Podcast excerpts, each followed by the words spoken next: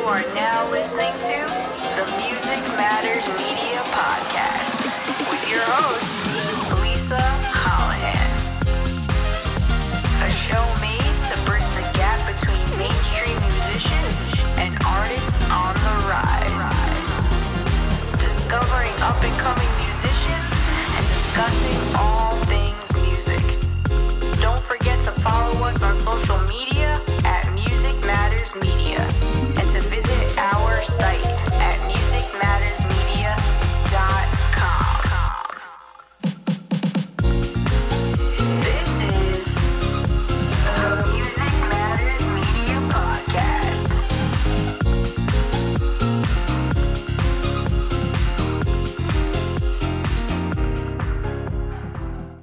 What's going on, everyone? This is the Music Matters Media podcast, and on today's episode, we are going to be discussing The Weeknd's latest album, Dawn FM. And by the time this episode comes out, it will be officially one month since this album has dropped. So we've really taken our time to fully absorb it in full, and we're ready. We are ready to discuss.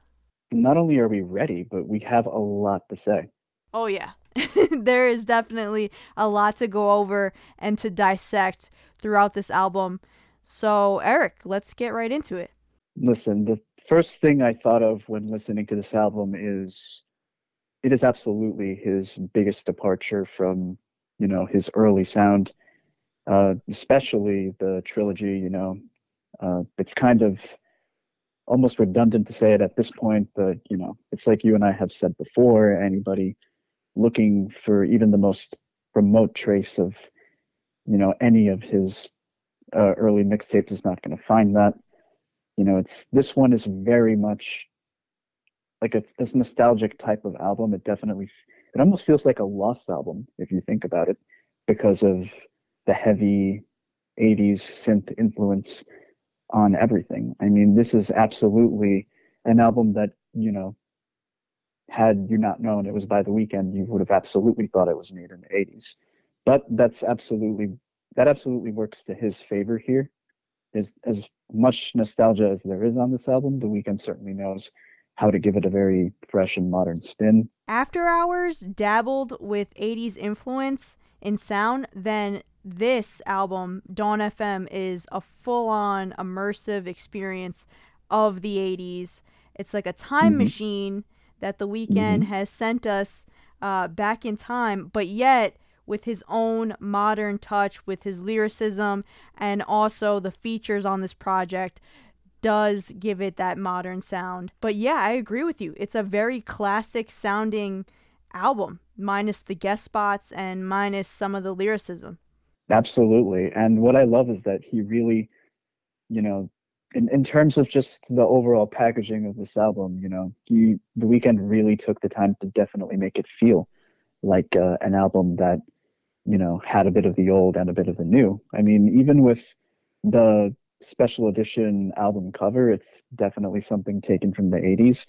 And the probably coolest thing on here, one of the coolest things, is just the presence of this, you know, radio host throughout it all, keeping it all together. Shout out to Jim Carrey for doing such a phenomenal job. So yeah, this is loosely a concept album, and what the Weeknd is trying to get across throughout this album is the fact that number one, you have Jim Carrey, who is hosting. He is the DJ of 103.5 Dawn FM, hence the album name.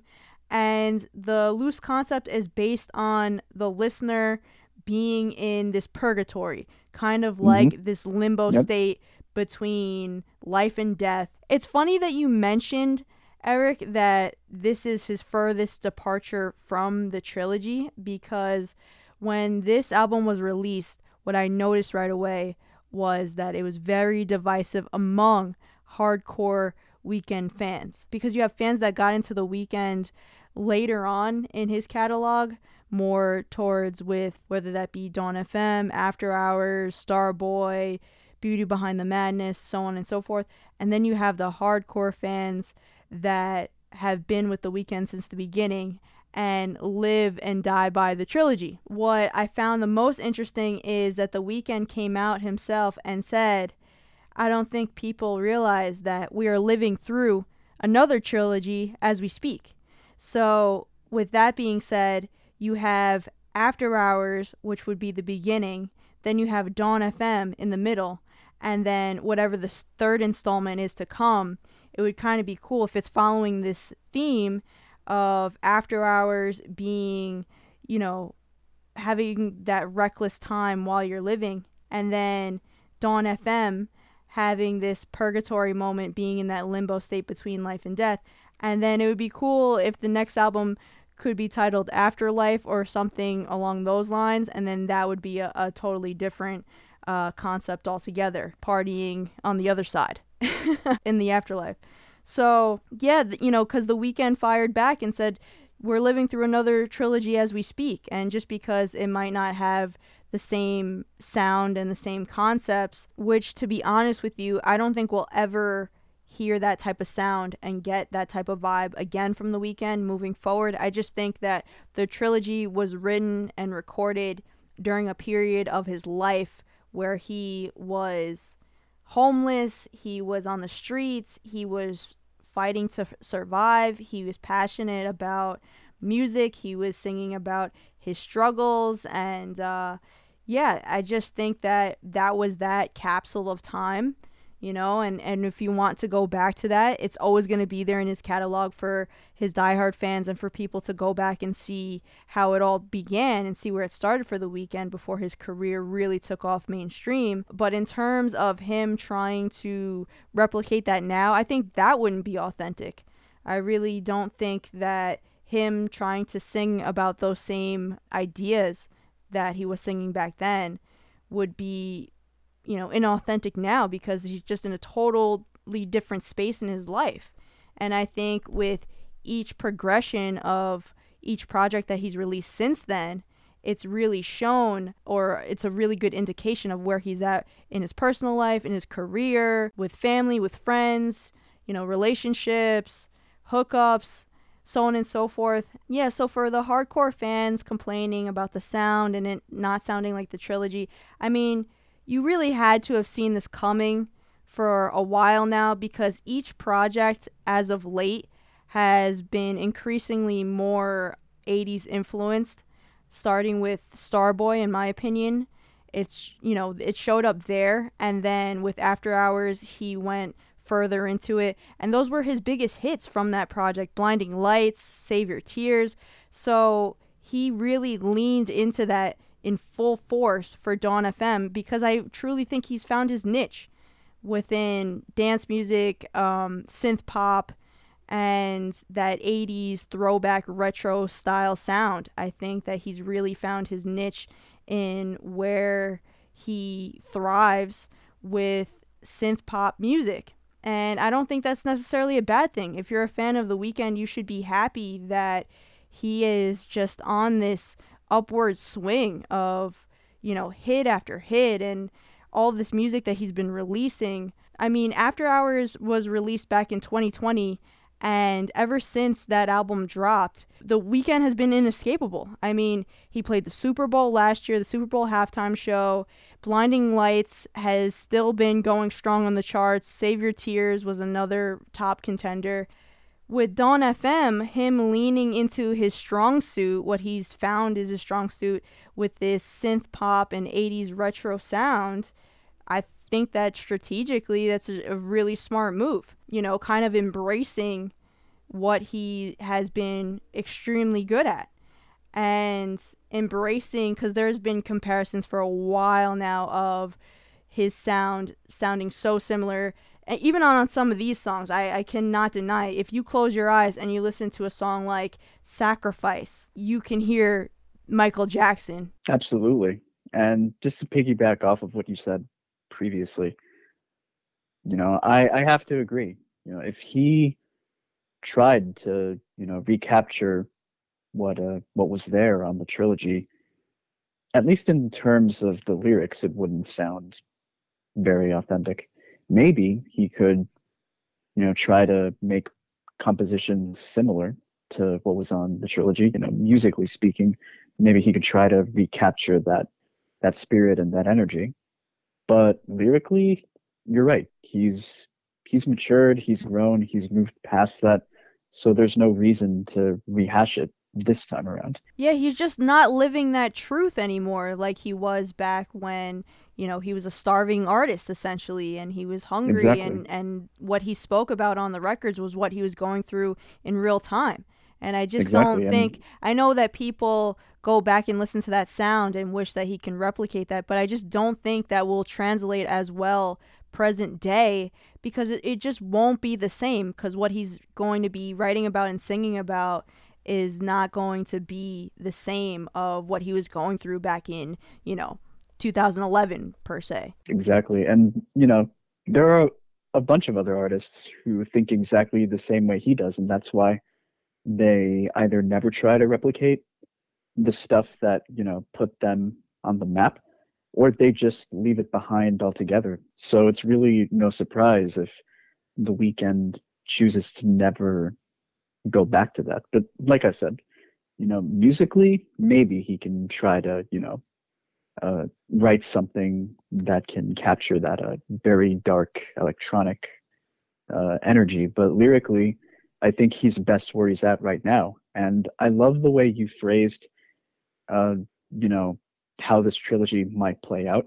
You know, because on After Hours, like you said, it was about living recklessly, and right now it's kind of like in the middle. He's kind of like assessing whether living recklessly was worth it or if he should have done things a bit differently. And that you can definitely tell that there is growth, at least lyrically, on this album. A perfect example of that would be on the song I Heard You're Married, when he says, or when he sings, and I'm way too grown for that deceiving.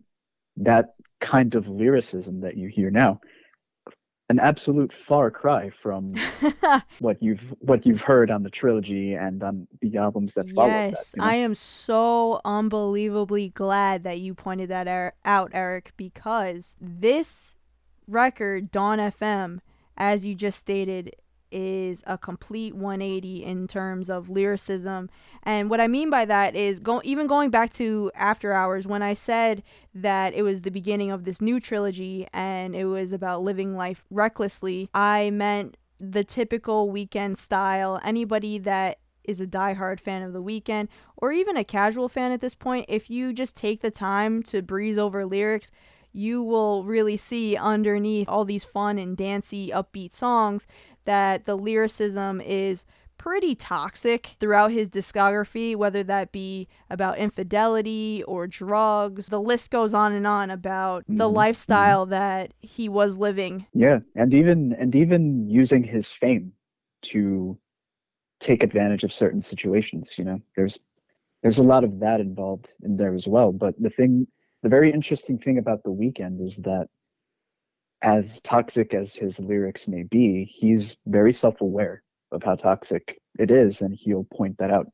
uh, in his songs from time to time. what I like about this album in comparison to his lyricism in other albums is that he takes a lot more accountability on this record, hence the 180, where previously in his discography it was more of, I live this kind of lifestyle, you should know what it is, you signed up to get hurt. There's a lot Mhm, of heartbreak mhm. involved, but there's not a lot of ownership of his end of the bargain of him being the one disposing of people or just using them, getting his way with people, and then disposing of them.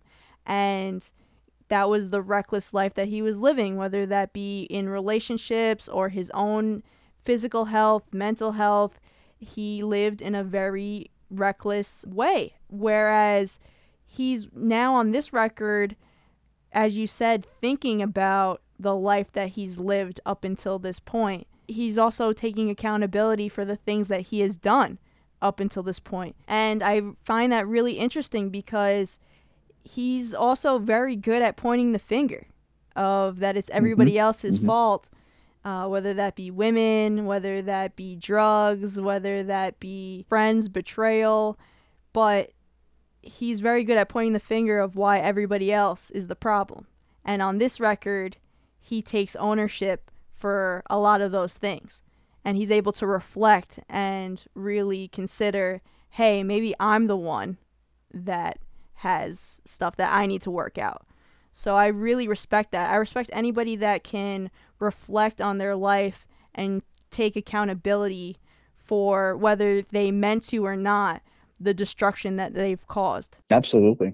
And I'd I'd say if there's one thing about the Weeknd that hasn't changed, you know, for for all of the stylistic changes he's been through, whether it's musical or lyrical, the one thing that is a constant in the Weeknd is just that personal darkness that he seems to carry with him throughout every single album. That's definitely still very much present here. Maybe it's not as toxic as we've heard uh, on the trilogy on, and on you know Beauty Behind the Madness, Starboy, all of that.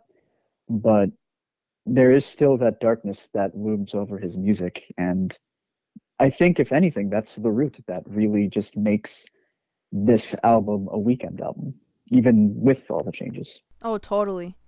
Yeah, I agree with that. But to counter that, I'd like to think that this album has more of a balance where there are a lot more upbeat lyrics to match it sonically because in the past sonically it sounds like a very upbeat dancey song and you'll get lost in just the groove of it and the sound of it that you won't think too much about the lyrics until you really dive deeper and you start reading them and you're like wow this is really dark here, mm-hmm, it mm-hmm. definitely does still have that same effect to your point of what makes this a Weeknd, You know, that's that's part of his specialty. That's like his signature sound. I feel like, or the combination, I should say. But I feel like this has more of a balance in terms of there are a lot of lighter moments that we really don't get to see from him that often. That he's a lot more vulnerable in that sense. Where yes, there is still that dark overlaying theme. Mm-hmm while also having lighter moments and uh, having some fun. Absolutely. And I th- another stylistic change that I've noticed throughout his releases is just him as a singer in general. You know, uh, this is just my point of view. Uh, I don't know if anybody else uh, sees it this way, but this is just how I have seen it based on, you know, my experience listening to his discography on his very earliest releases, especially on, you know, the trilogy, his vocals were just absolutely fierce. I mean, he would just do so many vocal acrobatics and it was just fantastic. But with, I feel like with each album that he, you know, releases, he kind of suits his vocals, you know, just enough to fit the song. Yeah, accordingly. There, yeah. There are still moments where, of course, he'll showcase his vocals, and you know the point is to impress and to blow people away. But I feel like nowadays, with uh, you know, based on who he is as a songwriter, as a musician, I feel like now he, you know, uses his voice to really match the moment, depending on what he's singing. It's not so much about you know, matching the musical composition with his voice. You know, now it's really just, you know, giving ex- exactly what's needed. And how did you feel about the loose concept of being in purgatory, being in this limbo state, and having Jim Carrey as the the host and DJ for 103.5 Dawn FM because I thought that that was incredible. I love the concept behind it. I love the idea. I love that he chose Jim Carrey, who has the perfect voice for a quote unquote radio uh, disc jockey. Mm-hmm. I loved mm-hmm. his monologue at the end. It was extremely powerful yeah, to end the album that way. And yeah, throughout, Carrey just pretty much guides the listeners in in just in my opinion. I, it feels like he's guiding the listeners throughout the album to their quote unquote final destination. And so to end the album the way that it did with that powerful monologue it really made you think you know it really makes the listener think. Yeah you know uh it's interesting because i would love to i would love to ask the Weeknd like if Jim Carrey was his first choice or if he had like a bunch of candidates to pick from because you know he really did a phenomenal job picking Jim Carrey as the as the host of this album. You know, he's got the perfect mix of soothing yet energetic and charismatic. You know, Yeah. it's uh, he definitely keeps it very lively, very upbeat, while at the same time making you feel uh, very relaxed. And it's cool because I love that this is the second album that I've heard that uh, uses this idea. The other one being, you know, an evening with Silk Sonic, the way they used Bootsy Collins. Yeah, that thing. was also an incredible uh, use of you know having somebody kind of guide you throughout the experience of the album. That was great. Yeah, yeah, yeah. But to answer your question, I personally love when a when an album has a concept. I know there are people who are against that, and they, you know, they they don't get it. Maybe it's too much work to try and piece all of the elements together, or maybe they just don't care. But I've always loved the idea of concept albums and that all the songs are interconnected by something.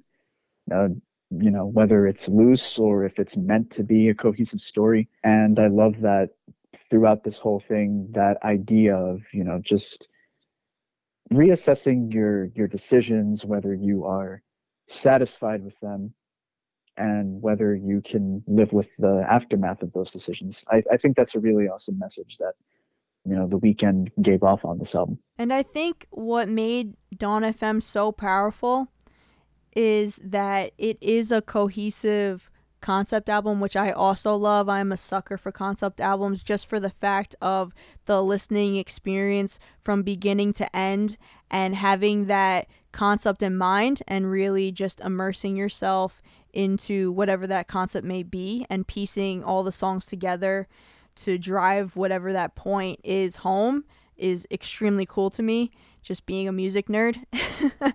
but what I think makes this album so powerful is that yes, it does that, but it equally has each song that can stand on their own as individual songs so that the casual listener can grab whatever they want to grab, add it to their playlist and go. And the songs themselves are still super strong and uh, will I think, do really well over the test of time, no matter what, whether you listen to it as a concept in full or you just pick your favorites and uh, you know be on your way with that with those. I think that these songs on this project are incredible. I mean, really, for the most part, I think this project is extremely solid for the Weeknd. So, yeah, I think that this album did a really good job of doing that because when the only issue that I have with concept albums is if the artist or band tends to lean too heavy into the concept, so much so that you can't just listen to the songs on their own without listening to the album, whether it's because it just doesn't make sense or there's a bunch of interludes and there's no full thoughts. You know, there's a lot that goes into building a concept album. So, what I love about this one specifically is that it is loosely based, but it makes sense when you're listening to it front to back, and it's a really cool experience for the listener, for those who want that. But it's also great for the casual listener who just wants to throw some songs on at a party and uh, vibe out to. Yeah, exactly. It's it's got a recurring theme, but it doesn't have a story, which is completely different. You know, it's not like listening to American Idiot, for example, where Right, right. yeah, right, where there's all these characters that p- play an essential part of the story, and I'm not saying that you can't pick cherry pick songs off of Amer- off of American Idiot either. Of course you can, but if you're somebody who cares about the story and are invested in the story, you know, you're not going to understand it. Um, so, you know, concept albums like that, they're definitely an acquired taste. There's definitely an audience for them. I'm certainly a part of that audience, but Me too. uh, but in my opinion, if you really want to, uh, you know, appeal to a mass audience, then a loose concept album is the way to go because I feel like anybody can get behind a recurring theme on an album. You know, that's more universal. Yeah, it's really the best of both worlds to do it that way. Yeah, because who hasn't experienced regret, right? Everybody has. But, you know, a more detailed story, that's something that you really need to not only invest time in, but you have to invest uh, attention span in, and you know it's it's it's a lot of work. It's definitely a commitment to uh, to listen to a strong concept album. Yeah, I mean, you have tracks on here, for example, A Tale by Quincy, and Every Angel is Terrifying, and Phantom Regret by Jim, which we were just talking about, that people that are casually listening are not going to bother with these. You know, they'll listen through Mhm, once and then they'll move on and, and take what they want. But in terms of diving into the album in full and it being one cohesive thought, one cohesive kind of story throughout, these tracks are essential and they make a lot of sense. And that's Mhm, why Dawn FM does so well because you have 16 tracks on here. So by throwing, you know, three quote unquote interlude pieces, if you'd like to call them that, isn't going to destroy the project at large because you have a little something for everybody. Yeah, and speaking of the interludes for a little bit, because I I feel like they deserve definitely deserve some love. You know, Jim Carrey does a phenomenal job on every single one of them. Uh, the one, you know, that mentions Quincy, I love that because I feel like that's a parallel with you know the Weeknd's own career and his own life, where you know both him and Quincy have been touched by adversity, by trauma, and them trying to figure out why they are the way they are has been a constant struggle and a constant thing that they've had to grapple with. So I really like that, you know, that interlude addresses, you know, those themes. And of course, you know, Every Angel is Terrifying, which is probably my favorite out of the interludes. I just love that in it goes it switches between so many different moods in just such a short time. And I, I really love that because it goes from sounding peaceful, then it goes to sounding terrifying, and then back again. and I thought that was and I thought that was just really awesome. Yeah, and to go back to what you were describing, A Tale by Quincy, I totally agree with you. I couldn't have said it better myself. There is a reason why The Weeknd put that on here, and I'm so Mhm. glad that he did. I don't think that it should be a track that's overlooked. I know it will be by people that just want to, you know, party or have fun and and throw on the other songs, but I think that everybody should just take the time to listen to that track at least once. Same thing with Phantom Regret by Jim. I mean, I love the way that this album closes, and uh, I have a thing with intros and I have a thing with closers. I like the opening of an album to make a, a big impact, and I also like the end of an album to close. Yes. On a yes, strong Me note. too. Yeah, Me too. Me too. You don't want to be underwhelmed when you get to the end of an album, you know? That's that's that's really what it is. You just want to be able to say that the entire body of work, even if you weren't satisfied by every single part of it, you just want to say that it that it, you know, started strong and it ended strong. Exactly. I don't want to get to the end of an album and be like, that's it? That's how it ended? You know? Exactly, exactly. And you know, just just like we don't like that when it comes to watching movies, we definitely don't like that when it comes to uh, listening to music, you know. 100%.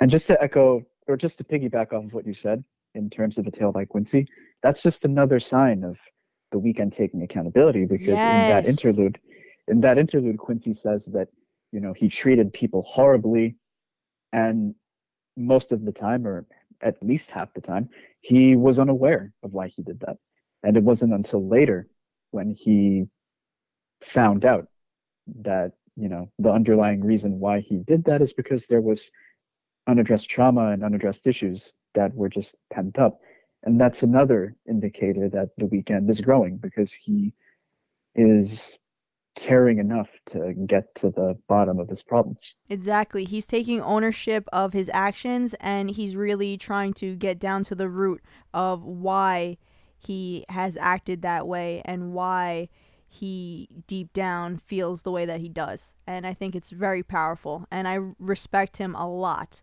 for doing that because as I said before, taking accountability, taking ownership for your actions, really owning up to the destruction that you've caused, the people that you've hurt, along the way throughout your life is not an easy thing to do.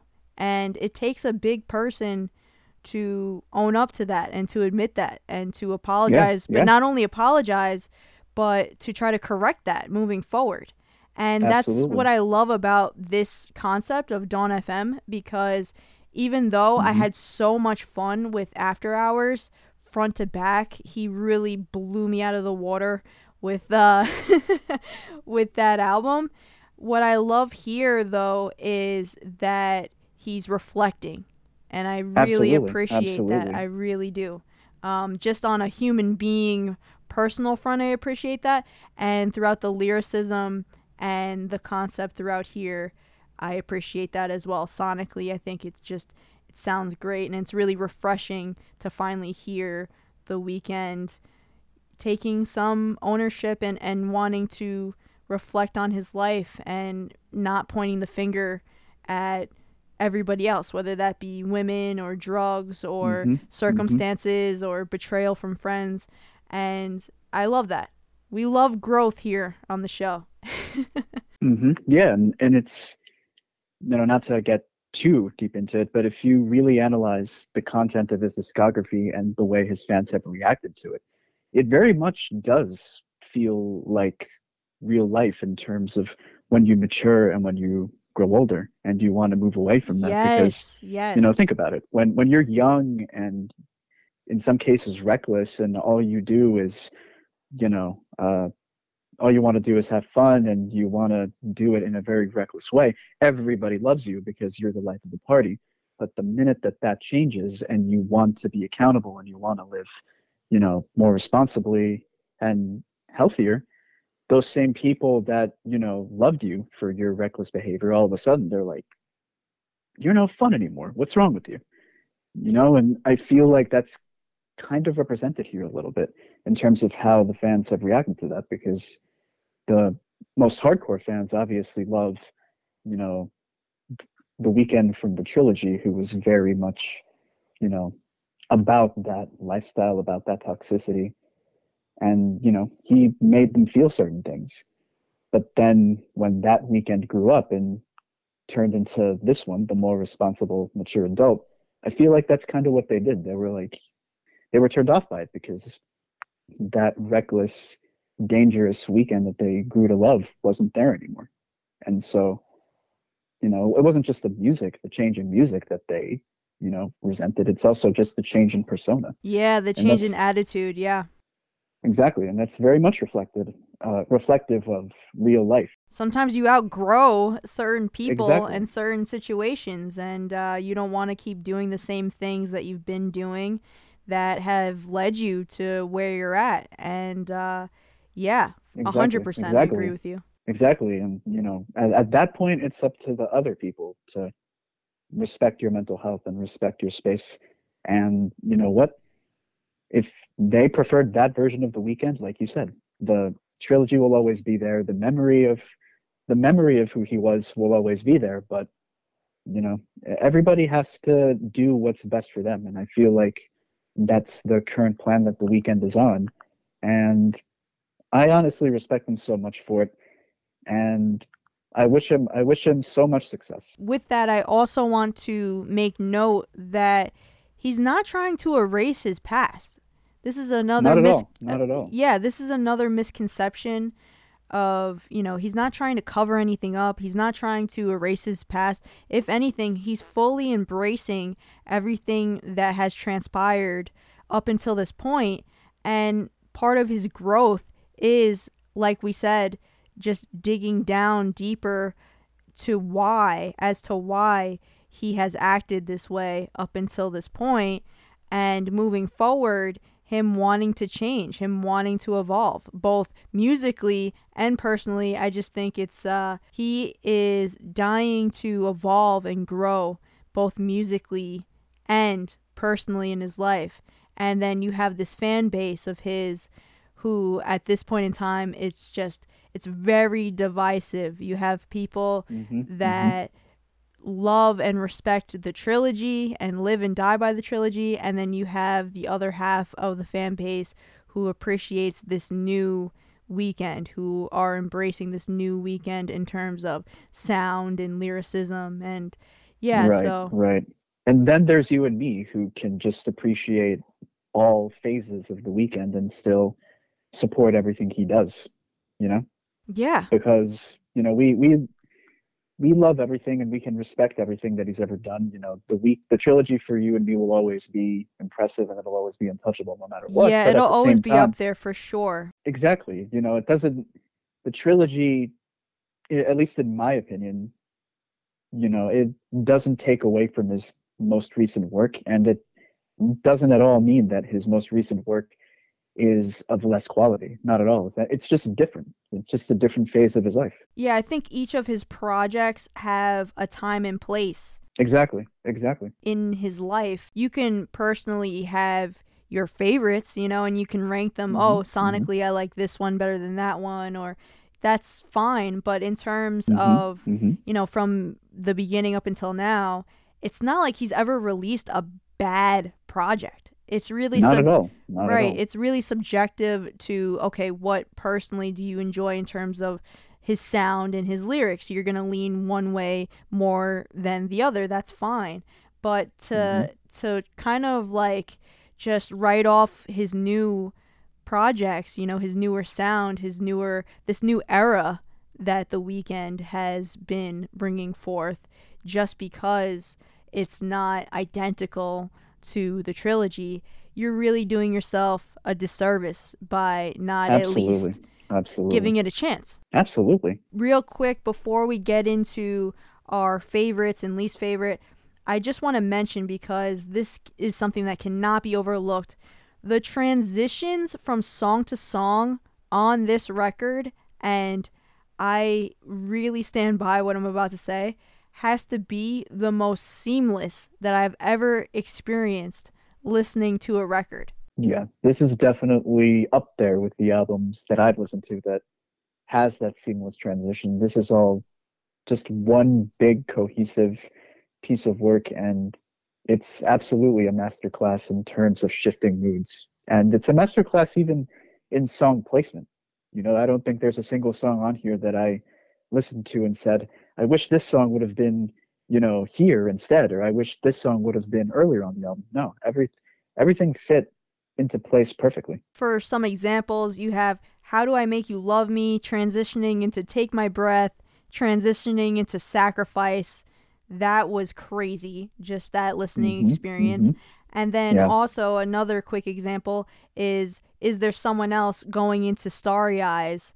Another just seamless transition. I mean, this whole album is extremely cohesive through and Mhm. through, but for some of these songs back to back, if you're not consciously looking at, you know, when you're streaming this album, you will really get lost onto what song that you're on and what part of the project that you're on throughout this Mhm, track list mhm. because that's how seamless one song leads into another song. Yeah, absolutely. And I'm just going to say this now just because that's how I feel after listening to this album. Full disclosure, it's still too early for me to say this, and it might change if we ever were to just do a retrospective of all of his work. But for the time being, and until that episode comes, possibly, uh, this may just be my favorite project he's done, at least out of his later stuff. Wow. Wow, that's a big statement. it is that awesome of an album, that fantastic, and it's so accessible. It's such easy listening. Real quick, before we get into our least favorite and our top favorites, do you want to rank, as of right now, his Mm. discography? oh or or I how about mean, this? How about this? If you don't want to rank it in its entirety, how about a top three from any project? It could be the mixtapes, it could be the trilogy, it could be the EP, My Dear Melancholy, it could be full length albums. That's the that's the thing though. Like in my head, I've done this. Now I haven't officially done it because I don't have an official ranking. But the way I rank Weeknd's work is that I separate it between the trilogy and you know Kiss Land and Beauty Behind the Madness. I separate those and put them in one group, and then I separate Starboy, uh, After Hours, and this album, Dawn FM, and then I put that into another group. So my ranking would be split into two different ones because I just feel like there's definitely Different vibes a for sure. yeah, there's a huge transition. Yeah. Uh, in, in my opinion, Kiss Land and Beauty Behind the Madness, even though they are definitely different from House of Balloons, Thursday, and Echoes of But Silence, they're more they in the have- same vein than Yeah, Starboy they- After Hours. Dawn exactly. Yeah, they, I they agree. still have traces of that. So if, if I had to rank them, it would be two different groups of rankings, and uh, it's a it's a lot to get into right now. but if I had to give a very quick, I guess, preliminary ranking from his early days, from the trilogy up to Beauty Behind the Madness, definitely the trilogy. And if I had to pick something from the trilogy, this is tough, but maybe Thursday. Okay. And out of his later stuff from Starboy onward, definitely FM. I think that when people listen to this episode, if they want us to do a separate episode of ranking the Weeknd's discography, let us know. You got to request it. If you guys request it, if I get enough comments about this, responses, we'll do it. We'll do a whole separate episode and we'll start from the beginning. We'll go throughout each of one of his projects and then we'll personally rank them. And Eric won't Mhm. cheat. He'll have to rank everything in its entirety. yes, yep. And I if you- cheat. and if you want, if you want to force him to do that, you're going to have to Oh, really? listen- Really? You're gonna do that? you're gonna have to listen to this episode first and foremost and request it. And if I get enough requests, we're doing it. Let's do it. Uh, what would the show be if you didn't put the pressure on me? but you know what? Uh, ask and you shall receive. There you go. That's the attitude that I love, Eric.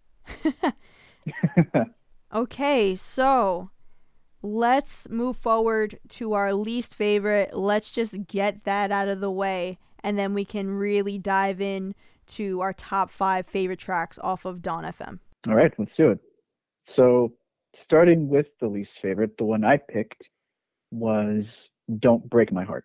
Okay, I can understand why you picked that because that was definitely a contender for me in terms of least favorite. It's on the lower end of tracks Mhm, here. mhm. Just because everything is so high in quality. You have a Yeah, lot it's a really exactly. solid album. So not to say when we say our least favorite, we're just saying our personal least favorite in terms of the project, but we're not calling the, any songs bad because there is no Yeah, bad at all, song off of this uh, record for sure. Exactly, exactly. It really just means like it's it's in the title, least favorite. It's still a favorite. It's just not uh, near the top. there you but go. uh, but uh, but yeah, you know, I I picked this one because I don't know, maybe I feel like the subject matter on this song was covered on the other songs in a much better way, I guess. And it's like you said, in comparison to everything else, I mean, just so much amazing quality stuff, upbeat songs. This one kind of felt like it dragged in places a little bit for me. It didn't have the same energy as the others. yeah. So, like I said, it's not a bad song at all, and it's definitely not one that I would skip. But it's also not one that I'm, you know, really dying to go back to play. You know, at least uh, from the very first batch of songs that I would play from this album. So, how about you? You said that this was a contender, but ultimately it's not the one you picked. So, which one did you pick for your least favorite? Okay, so for my least favorite, I picked Every Angel is Terrifying. Okay, okay, I can understand that. That's, I mean, if we were ranking the interludes, this one would be my favorite. But because we're not doing that, um, you know, obviously that's just like in its own category. But uh, okay, why'd you pick this one? Well, I also just want to say if we were ranking the interludes, I would rank Phantom Regret as my number one. Just wanted to throw that in there.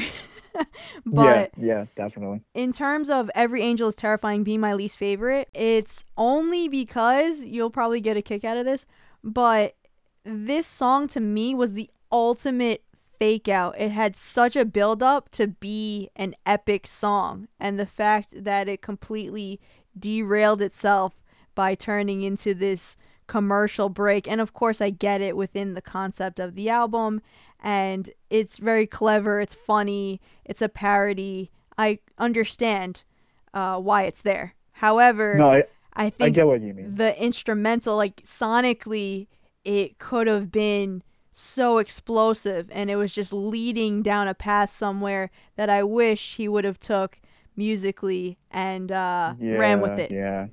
Yeah, I, I totally understand what you mean. I didn't necessarily see it the way you did. Like I wasn't underwhelmed or anything because I expected there to be a bunch of changes and stuff like that. However, in the middle part of the song where it it almost feels like a horror film score in a in a sense, you know. Yeah, I I I was at that point like, oh my god, this is awesome. You know, what's gonna happen? But then when you know it just kind of shifted and it went you know the energy kind of went down again me personally i it didn't really affect me either way because i knew that this wasn't one of those songs that was meant to be taken that seriously Yeah, of course. however however looking at it from your point of view yeah it would have been nice if there would have been some kind of payoff or some climax it just would have made it all the more interesting I get that once again that it was supposed to be a parody of commercials and radio breaks and don't touch that dial, you know, we'll be right back. Totally understand that, but it just sounded so good before they cut in with all the commercials and Yeah, uh, yeah. went went with that theme. It just it sounded like it had the potential to be a really explosive song. So that's the sole reason why it made my least favorite. totally valid totally valid Okay, Eric, so here comes the fun part. We are going to go back and forth from our number five all the way to our number one, our top five favorites. So go ahead, let's kick this thing off. What made your number five? so coming in at number five is gasoline Awesome, awesome pick, Eric. I love the way that he sounded on this track. It totally took me by exactly. surprise. Exactly. You you read you took the words right out of my mouth. You know, this being like just this being the way like not this isn't exactly the way he starts out the album, but it kind of feels like an extension of that. Just the way his vocals are, you know, modulated to a different pitch and just the overall very groovy, danceable tempo of the song. That right there just like marks the stylistic change and it really informs you of what kind of album this is going to be. And that's why I picked this one because it just does such a great job of kind of shattering whatever expectations you have going into this album and just kind of laying the blueprint for the rest of the songs that followed, you know. I love that, Eric. I love that explanation so much, and I could not agree with you more. The second that I hit play and this song came on, I was completely just, I had to do a double take and be like, wait a minute, am I listening to this album? This is the Weeknd, which was great. I love that this album really kept you on your toes throughout, and it was full of surprises, and this was one of the many surprises from Dawn FM with the pitch shift in his vocals, classic sounding retro vibe. Absolutely. Absolutely. All right. So moving it on over to you. What made your number five for your top five? Okay, coming in to take my fifth spot is I Heard You're Married featuring Lil Wayne. Nice, nice, very nice. And I'm glad that I'm glad that, you know, uh, by default, Little Wayne made it into your top five. I am too, Eric. I am too. Listen, I love the fact that Wayne is featured here on this record. I love the way that their voices mesh together. I don't think that it detracted from the song. I think it definitely added to the song. Whereas the other track on here with the featured guest, the song Here We Go Again featuring Tyler the Creator, I am definitely a fan of Tyler the Creator. However, I think that his verse kind of detracted from the song itself because it was very repetitive towards the end, that prenup part, and it was kind of short, but while it was there, uh, it didn't feel like it was necessary. So, going back to I Heard You're Married, this to me was a perfect blend. It fit, it made sense, it went along with the theme of the song. And uh, yeah, I just think that Wayne really contributed here. He did his thing, and I love the way that they sound together. I hope they collaborate more in the future, to be honest with you. Yeah, it definitely sounded like a perfect pairing for this album. So I'm glad that it worked out the way it did. Heading into your fourth pick, Eric, what did you choose for your number four spot? So my number four spot goes to Out of Time. Awesome. Awesome song. Love that song. Yep, I love this song for two reasons. One, because it's it's a shining example of what we've spoken about throughout this episode, taking accountability, realizing your mistakes and wanting to make up for them. But also I just love how how relaxed this song is. I really love that almost sultry, you know, energy that you get from it. You know, despite the very, I guess, painful subject matter, I really love that. It's a song you can relax out to, you can mellow out to, but you can also dance to. Such an awesome song. This this one is absolutely one of those irresistible songs that, in my opinion, you know, a, a lot of people are going to be replaying after listening to this album for the first time. I agree. If nothing else, this is going to translate over well for years to come of a song that people play from this album. Mm-hmm. All right, so moving it back to you, what made your number four spot? Okay, so coming in for my fourth spot, we have How Do I Make You Love Me? Nice, very cool. Love this very song. Cool. I knew this song was going to make my top five because I instantly connected with it. I love it sonically. Such a blast from the past. This sounds like a classic 80s track through and through, doesn't it, Eric? It does. Oh my god. What I love about our our picks is that I feel like no matter what songs we pick or where they rank, uh they're they're songs we both love, so it's like any pick here is an awesome one, you know. Yeah, it's a win-win. it, it really is. But yes, to your point, yes, this is probably one of those songs where, you know, it, it's one of the most on the nose songs in terms of 80s influence. I can't wait to sing this one at karaoke. yeah, yeah, I can totally see that.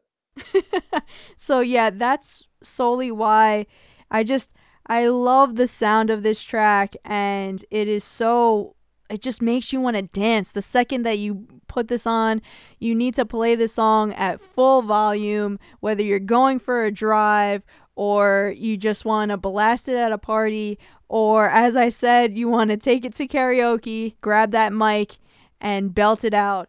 This is just one of those tracks, and uh, I love this song. In love with this song. How Do I Make You Love Me at my number fourth spot on here. Awesome choice and awesome choice and awesome placement. Thanks, Eric. Thanks.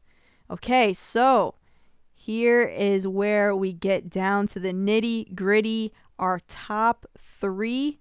All right, Eric. So, what made your third spot on this top five?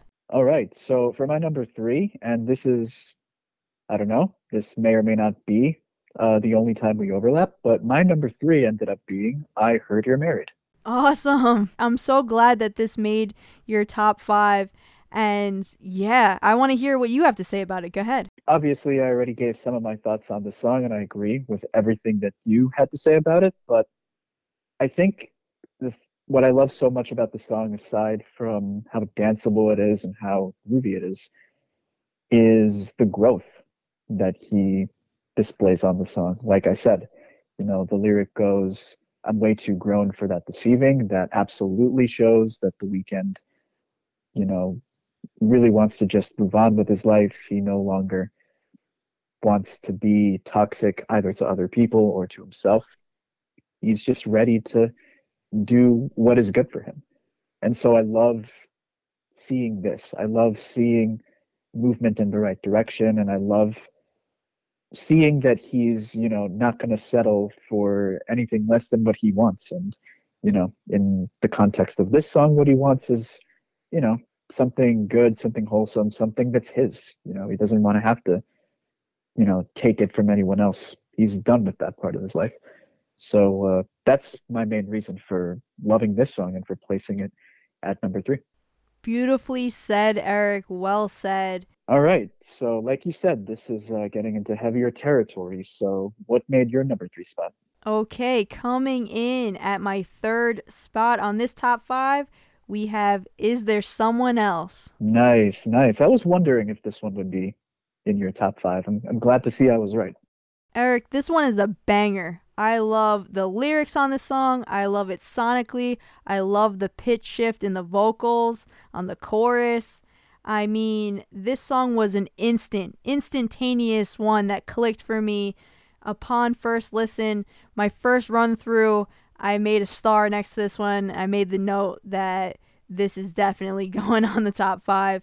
And I've sat with this album for a while now. I've played it in full quite a few times since it's been released uh, because I thoroughly enjoy it. I really enjoy Dawn FM as a whole.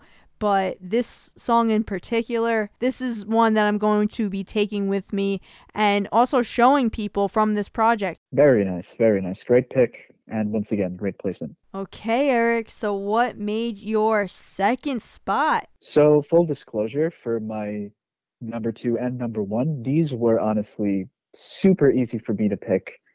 I feel like with some albums, it's very difficult to, you know, pick what your top two or top three are going to be. With this album, it was an absolute no brainer.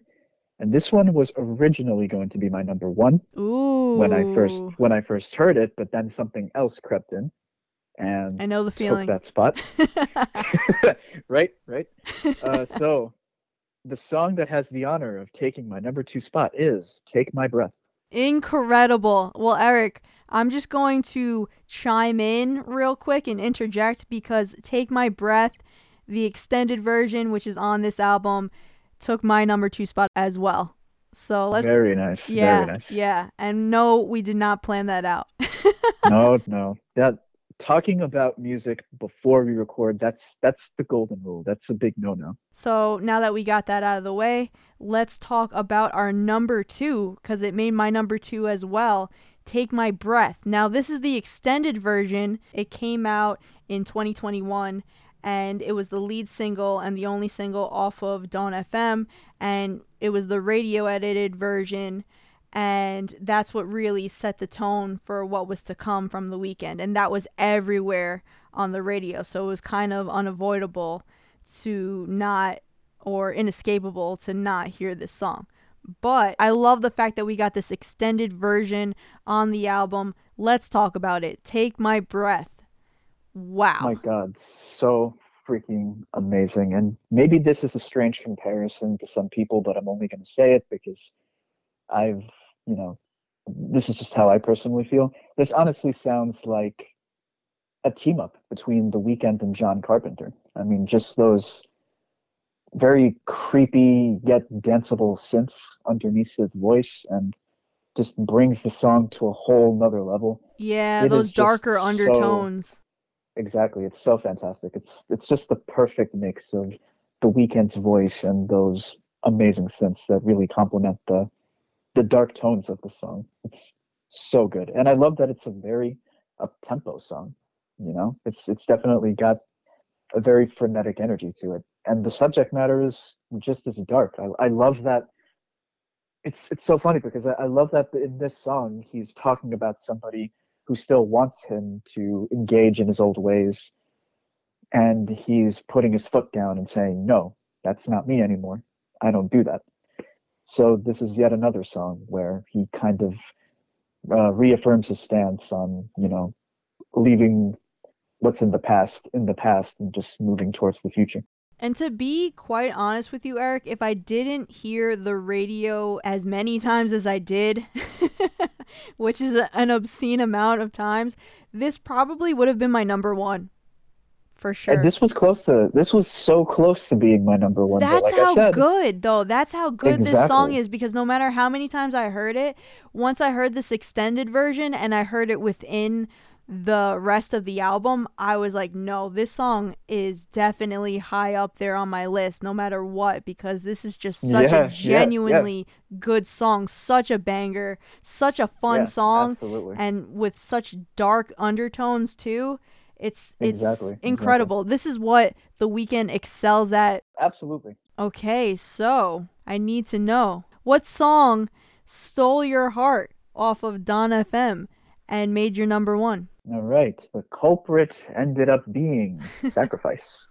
Ooh, okay, okay. It's funny that you picked Sacrifice as your number one because rumor has it that Sacrifice is going to be the next single off of this record that the Weeknd chose to kind of display to the public at large what this record has to offer. And how could it not be? I mean, one listen to this song, and like you said before, all I personally could think about was Michael Jackson. All I could think about was. Of course, you this has been commented on Yeah, oh so God. many times. People have gone through the comparison with the Weeknd and and the late Michael Jackson. But on this song specifically, if you just close your eyes, tell me not. Tell me not. Exactly. It's it's this is this might be another bold comparison that I'm making, mm-hmm. but this is this is thriller era Michael Jackson. It- It reminds me of it reminds me of Rock with You. You know, that kind of just feel good, danceable, just his vocals are just so immaculate. They're so good. Never mind that they sound at at times almost identical to Michael's voice. They're just so amazing, regardless of whether they sound like Michael or not. The vocals, the harmonies, it's all just so well done. This is just the perfect song, in my opinion, off of Dawn FM. It's that song that, you know, you can take that song and listen to it as many times as you want and it'll still sound as amazing as the first time you heard it in terms of you know really coming close to him within his own work this is probably the closest because it just captures everything that was so awesome about michael jackson in the 80s certainly from the thriller era oh my god it's i can't say enough about this song i honestly love this album so much i love our top five picks. Such an awesome album, and I love that the Weeknd released it this early in 2022. Yeah, it's really setting the bar for whatever's to Oh God, come for the rest of this year. It's really setting the bar for Yeah, yeah. 2022. Yeah, everybody else has got their homework cut out for them. Really, this was such an awesome album to release on the first month of 2022. I mean, I I love that honestly. You know, uh, to be treated to such amazing music this early in the year. All right, so we've said my number one. Now, to bring this thing home, what took your number one spot for Dawn FM? Okay, the song that stole my heart completely off of Dawn FM. And Eric, it turns out that we had more overlap in our top five than you thought. My number one is Out of Time. I knew it. Based on the way you reacted, I had a feeling that Out of Time was going to be, you know, somewhere in your uh, in your top three. So good. So good. It is one of the, if not the best track off of this record. Sonically, lyrically, the growth that's shown, as you stated when you spoke about it earlier. What's not to love from this song? It's pain, it's heartbreak, it's regret, but it's also being accountable, taking ownership, and reflecting and trying to do better moving forward. Love the growth that is displayed on this song. Love how it sounds. Oh my god. I am in love with the song. And this was the song that I played the most, uh, aside from Take My Breath, because I got an early start with that one, off of this record. Such an incredible song. I will definitely be showing all my friends, family, whoever wants to listen, this track. And The Weeknd just nailed it with Out of Time.